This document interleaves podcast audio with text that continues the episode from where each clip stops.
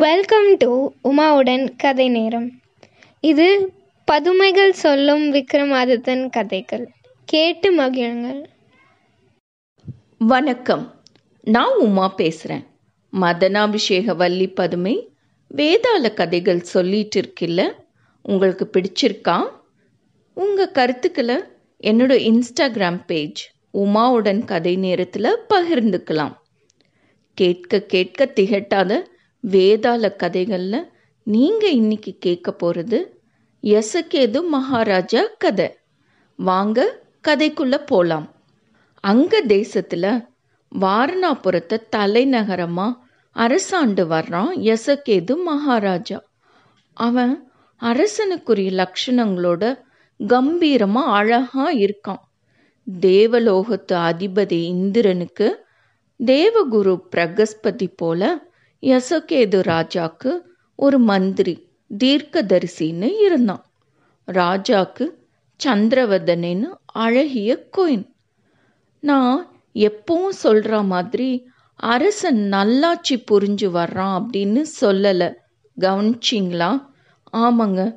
நாட்டு நிர்வாகத்தில் கவலையே இல்லாமல் ராஜா யசகேது ராணியோட சுகபோக வாழ்க்கை நடத்துகிறான் மந்திரி தீர்க்கதரிசி இரவும் பகலுமா?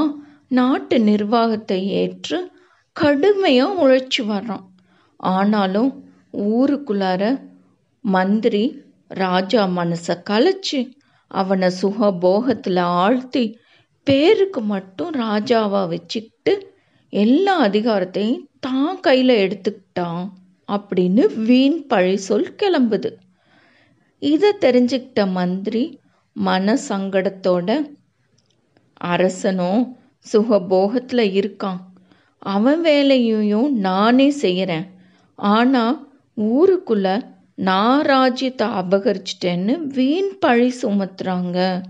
இந்த பழியிலிருந்து தப்புறதுக்கு என்ன வழின்னு தான் மனைவி மேதாவதி கிட்ட கேட்குறான் பேருக்கேத்த மாதிரி நல்ல அறிவாளி மேதாவதி.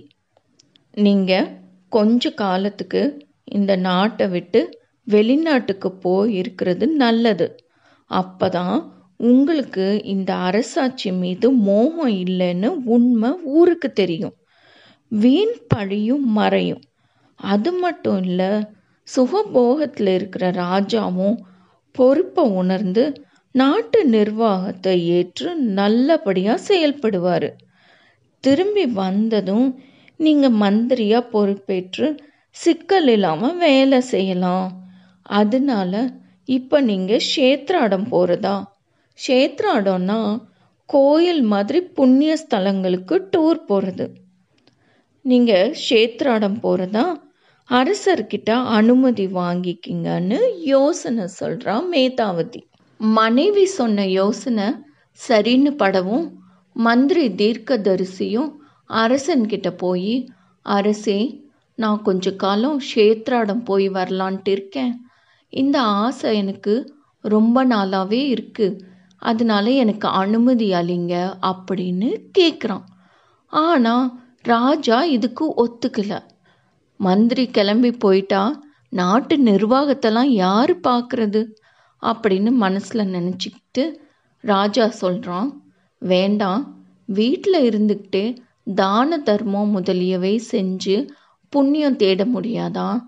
இதுக்காக கோயிலுக்கு போகணும்னு அவசியம் இல்லையே அப்படின்னு மறுத்து சொல்கிறான் மந்திரியும் அரசே கோயிலுக்கு சென்று அங்கே இருக்கிற குளத்தில் புனித நீராடுவது தான் நிரந்தரமான புண்ணியத்தை கொடுக்கும்னு திரும்பவும் வற்புறுத்தி கேட்குறான் ராஜா இதுக்கு பதில் சொல்ல போகையில் வேலைக்காரன் ஒருத்தன் ராஜாக்கு ஸ்நானம் செய்கிறதுக்கு நேரம் ஆயிடுச்சுன்னு தெரியப்படுத்துகிறான் ஸ்நானம்னா குளிக்கிறது.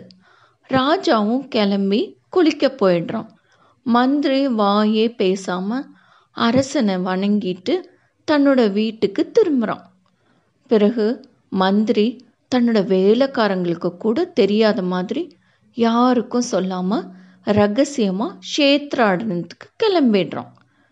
தான் மனைவி மேதாவதியையும் ஊர்லேயே விட்டுட்டு தனியாக கிளம்பி போகிறான் அநேக புண்ணிய ஸ்தலங்களுக்கும் கோயிலையும் தரிசனம் பண்ணிட்டு கடைசியாக பவுண்ட்ரா தேசத்தை அடைஞ்சு அங்கே கடற்கரையை ஒட்டி இருக்கிற ஒரு நகரத்தில் இருக்கிற சிவன் கோவிலில் தரிசனம் முடிச்சுட்டு கோவில் பிரகாரத்தில் இலைப்பாரிட்டு இருக்கான் தீர்க்கதரிசி. அந்த ஊரில் நிதி தத்தன் அப்படின்னு ஒரு வியாபாரி இருக்கான். அவன் இயல்புலேயே வந்தவங்கள நல்லா உபசரிக்கும் குணம் உள்ளவன். சுவாமி தரிசனத்துக்காக அதே சிவன் கோயிலுக்கு அவனும் வர்றான்.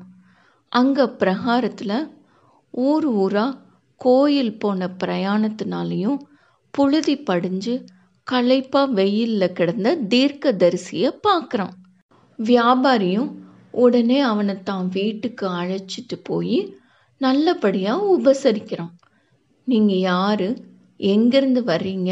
எங்கே போகிறீங்கன்னு விவரம் கேட்கவும் தீர்க்கதரிசி முழுசாக சொல்லாமல் தீர்க்கதரிசி என் பேர்.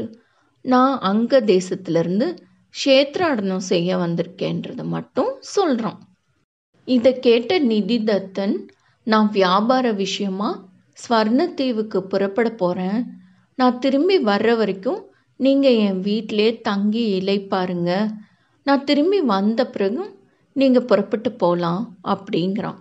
ஸ்வர்ணத்தீவுங்கிறது இப்போ இந்தோனேஷியாவில் இருக்கிற சுமத்ரா ஐலண்ட்ஸ். இதுக்கு தீர்க்கதரிசி பதில் சொல்கிறான் ஐயா அப்படின்னா நான் மட்டும் இங்கே இருப்பானே. உங்களுக்கு ஆட்சேபனை இல்லைன்னா நானும் உங்கள் கூடவே புறப்பட்டு வரேன்னு கேட்கவும் நிதி தத்தனும் அதுக்கு ஒப்புத்துக்கிறான் அடுத்த நாளே நிதி தத்தனும் தீர்க்கதரிசியும் கப்பல் ஏறி கடல் பிரயாணத்துக்கு கிளம்பிடுறாங்க.